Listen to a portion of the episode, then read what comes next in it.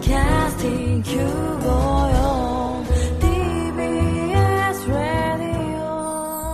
TBS ラジオ、ポッドキャスティングをお聞きの皆さん、こんにちは。安住紳一郎の日曜天国、アシスタントディレクターの刈谷陽子です。日天のポッドキャスティング、今日は289回目です。日曜朝10時からの本放送と合わせて、ぜひお楽しみください。それでは3月17日放送分、安住紳一郎の日曜天国、メッセージコーナーをお聞きください。さて今日はメッセージテーマこちらです制服の思い出です福岡市の豆腐ローリングストーンさん35歳女性の方ありがとうございます。制服の思い出昨年私が通った高校が移転することになりましたはい。そこで校舎が取り壊される前に何かやろうと有志で立ち上がりもう一度制服を着て教室で授業を受けるというイベントを企画。当日は全国にバラバラになった同級生が80人くらい集まってくれました。すごいですね。ねえ。80人集まれば大したものですね。17年ぶりの制服にみんな嬉しいやら恥ずかしいやら入らないやらで大わらわ。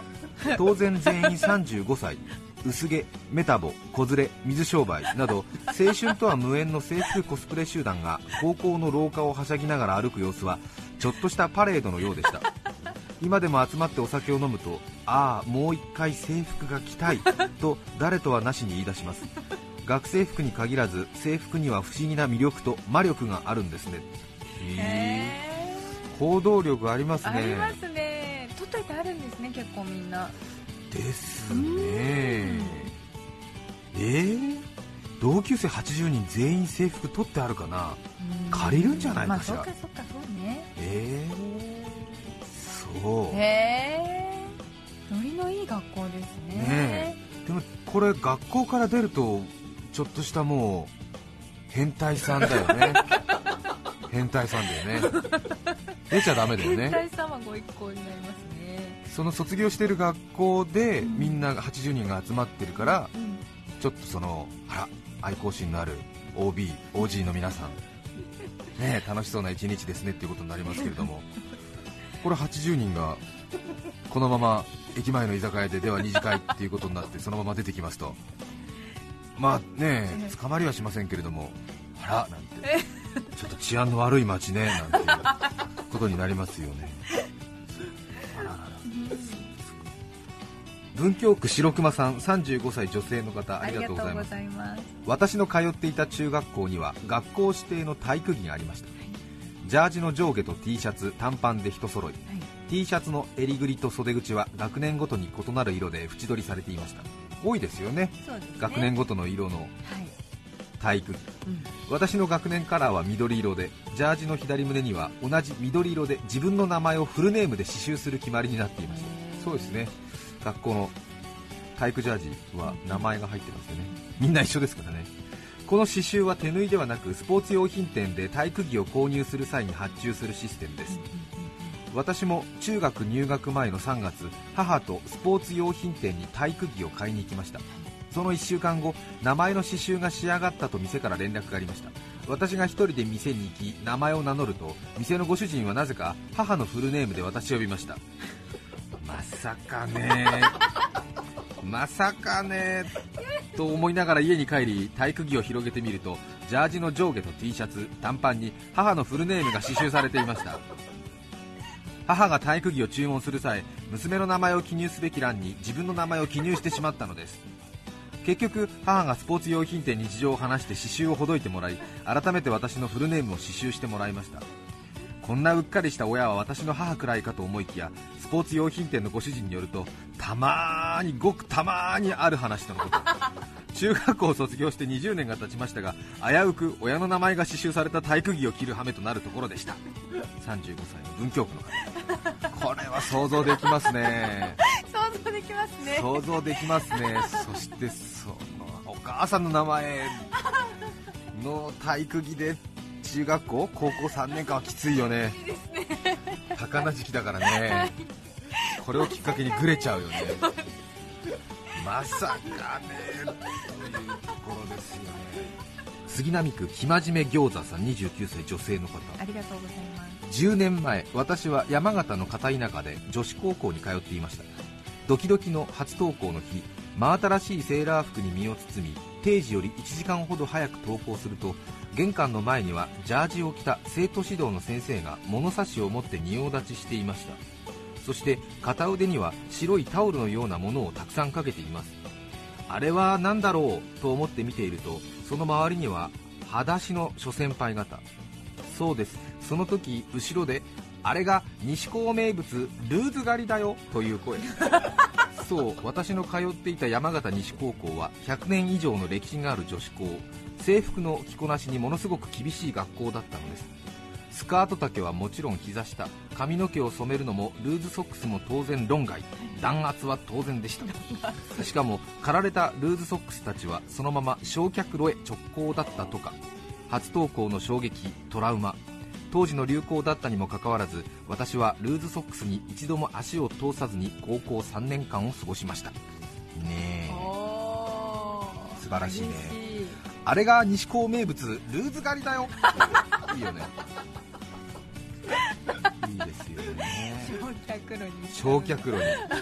ルーズソックスってねあれ男の人は分かんないですけどものすごいあれですよね。こうちょっとたゆませて履くんで伸ばすとものすごい長いんでしょ？そうそうそうです、太ももぐらいまでね来るのに最後はなったと思いますけど。もものすごくタオル地っていうかゴワゴワの地なんで洗濯とかすると大変な水とかするとなんかもう ちょっと日高昆布みたいな感じになってベローっていうなんか重さがあるってそうなん言ってましたよねだへえ。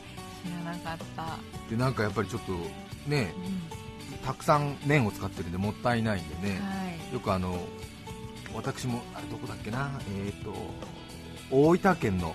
国東半島か。えあの仏像で有名なあの非常にのどかないいところですえけども、え国東半島で車窓から見えた農作業をしているおばあさんが多分お孫さんか娘さんのもう使わなくなったルーズソックスを太ももっていうか股下くらいまで履いてすごいなんか畑作業に没頭してる姿を見て ああいう使い方があるんだみたいな。ちょっとねキャハンみたいな感じにもなるのかな？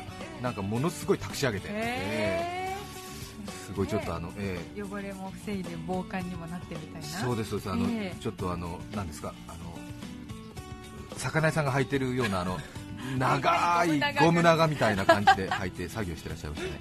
素晴らしいと思いました。ね素晴らしいと思いましたはい北海道網走市マダオさん19歳男性の方ありがとうございます。私の制服の思い出は中学校の卒業式です。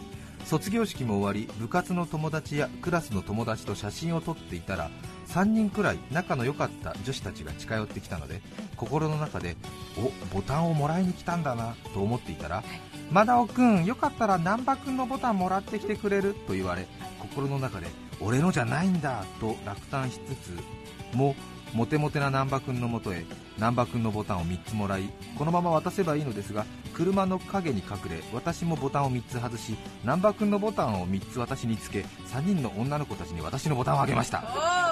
私性格悪いですねって書いてあります。いいんじゃないですか？ね面白いですね。ね気づかずに うん。やねったありがとう。なんてこれが難波くんのな難波くんのもらっちゃったとか呼んで喜んでるんですけどね実質はマダオくんの。もの俺のいいですよ。なんかちょっとねこう、うん。鮭の産卵とかでねちょっと横のオス鮭が来てわーっつってなんか横取りしていくみたいな感じのイメージがありますよね。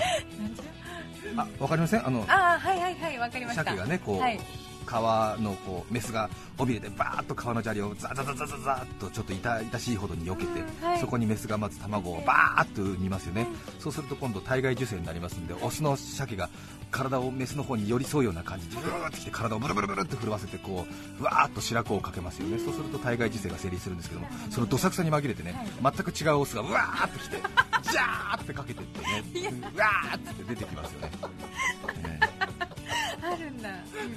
ありますね。へ非常に私も自然が好きなものでね そういう映像を見るとなんか鮭も頑張ってるな思いません。すごいよねだって、ええ。だってカップリングが成立してるんですよだってね。そこでバーッ二人で登場していや違うんですいや。あの卵を産むような場所で、はい。その見目麗しい体格立派な優秀なオスを見つけてはいでこのオスだったらい。私の卵を任せられるわっていうオスにお願いするんでしょ、えー受精卵にしてもらうんだけどもでもちょっとあぶれちゃったさオスがいるわけよね。ちょっと弱々しいオスが。でもそれも最後まで頑張ろうということでちょっとなんか豊臣秀吉的な感じのね、えー泣かぬなら泣かせてみよう。受精卵みたいな感じで。ちょっと力ではちょっとどうにも勝つことができないからもうこうなったらみたいな。でちょっとその隙を見てスーッと入ってきてザーってやってそして命を散らすんだよ。それは見事だよね。最終的にものすごい姑息な手段でもって自分の最後を終えるっていうね。いいんだ俺はこれでみたいな。こういう生き方しかなかったんだみたいな、まあ、卵の何個かでも私の DNA が残せたならばなんて。言っていやーつって人生50年くらいあればなんてつって。いやそういうことですよきっと。切ないよ選ばれることだからその彼のねマダオ君もねそうですよね車の陰でね、なんだっつって実は実は俺のボタンを忍び込ませておく。ということなんでしょうね。3月17日放送分安住紳一郎の日曜天国。メッセージコーナーをお聞きいただきました。それでは今日はこの辺で失礼します。さて来週3月24日の安住紳一郎の日曜天国。メッセージテーマは色にまつわる話。ゲストは一橋大学非常勤講師お笑い芸人のサンキュー達夫さんです。それでは来週も日曜朝10時 TBS ラジオ954でお会いしましょう。さようなら。安住紳一郎の「ポッドキャスト天国」これはあくまで試供品皆まで語れぬポッドキャスト。ぜひ本放送を聞きなされ。TBS ラジオ954